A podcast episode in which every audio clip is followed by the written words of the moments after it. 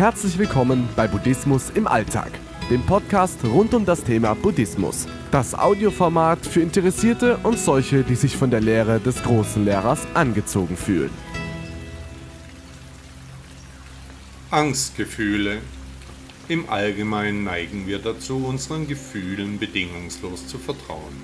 Wir nehmen an, dass unsere Emotionen die absolute Wahrheit widerspiegeln.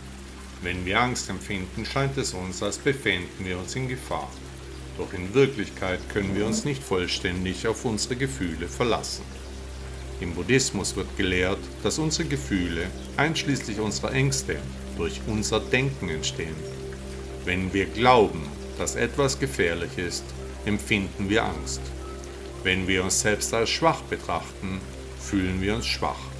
Wenn wir daran denken, dass alles hoffnungslos ist, fühlen wir uns hilflos und mutlos.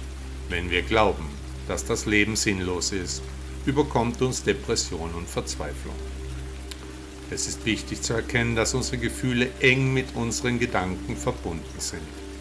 Indem wir unsere Denkmuster und Überzeugungen bewusst hinterfragen und gegebenenfalls verändern, können wir auch unsere emotionalen Reaktionen beeinflussen. Die Meditation im Buddhismus hilft uns, unseren Geist zu beruhigen und klarer zu sehen. Sie ermöglicht es uns, einen tieferen Einblick in die Natur unserer Gedanken und Gefühle zu gewinnen und uns von ihrem unkontrollierten Einfluss zu befreien. Indem wir unsere Gefühle nicht mehr blindlings akzeptieren, sondern sie mit Achtsamkeit betrachten und verstehen lernen, können wir einen Raum schaffen, in dem wir nicht von ihnen überwältigt werden. Dieser bewusste Umgang mit unseren Emotionen ermöglicht es uns, unser wahres Potenzial zu entfalten und uns von der unbegrenzten Wirkung unserer Gedanken zu befreien. Unser Geist ist nicht in der Lage, zwischen einer eingebildeten Gefahr und einer tatsächlichen Gefahr zu unterscheiden. Er reagiert auf beide Arten von Gefahren in ähnlicher Weise. Da unser Körper dem Geist gehorcht, reagiert er mit Angst oder Stress, unabhängig davon, ob wir uns tatsächlich in Gefahr befinden oder uns nur einbilden, dass dies der Fall ist. Im Folgenden möchte ich dir Einblicke darüber geben, wie deine Denken deine Ängste erzeugt und wie du das Denken und damit die Gefühle verändern kannst. Wie du durch dein Denken Angst in deinem Inneren erzeugst. Der Lehrer aller Lehrer hat uns gelehrt, dass wir in jedem Moment unseres Lebens automatisch prüfen, ob wir in Gefahr sind. Doch nicht immer ist unsere Einschätzung der Situation korrekt.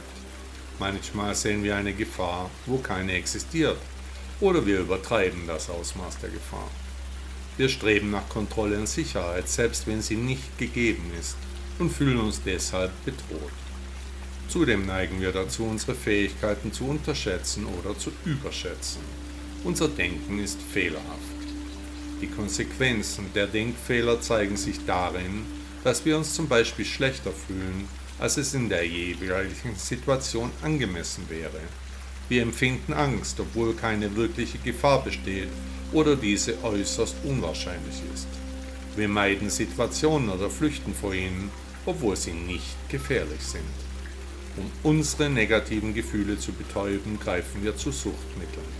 Und wir fühlen uns hilflos, da wir nach Sicherheit verlangen, die nicht existieren kann. Daher ist es von Vorteil, wenn wir darauf achten, dass unser Denken der jeweiligen Situation wirklich angemessen ist. Fehlerhaftes Denken lässt sich leicht vom gesunden Denken unterscheiden. Gesundes Denken im Buddhismus folgt zwei grundlegenden Regeln. a. Gesundes Denken entspricht den Tatsachen, ist kein Wunschdenken. Und b. Gesundes Denken gibt uns gute Gefühle. Fehlerhaftes und unangemessenes Denken nach dem Buddhismus erkennt man wie folgt. Im Gegensatz zu gesunden Denken weist fehlerhaftes oder unangemessenes Denken folgende Merkmale auf.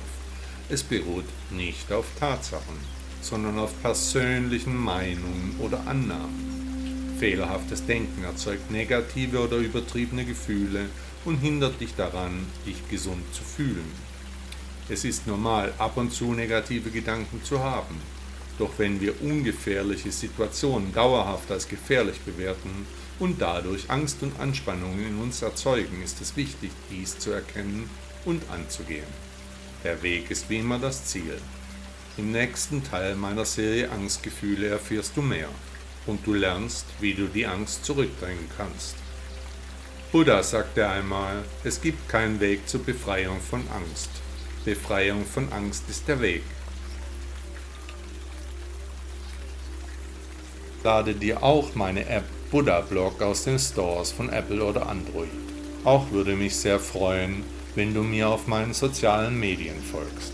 Auf Instagram oder auf Facebook findest du mich unter Shaolin Rainer. Ich wünsche dir einen schönen Tag und ein schönes Leben.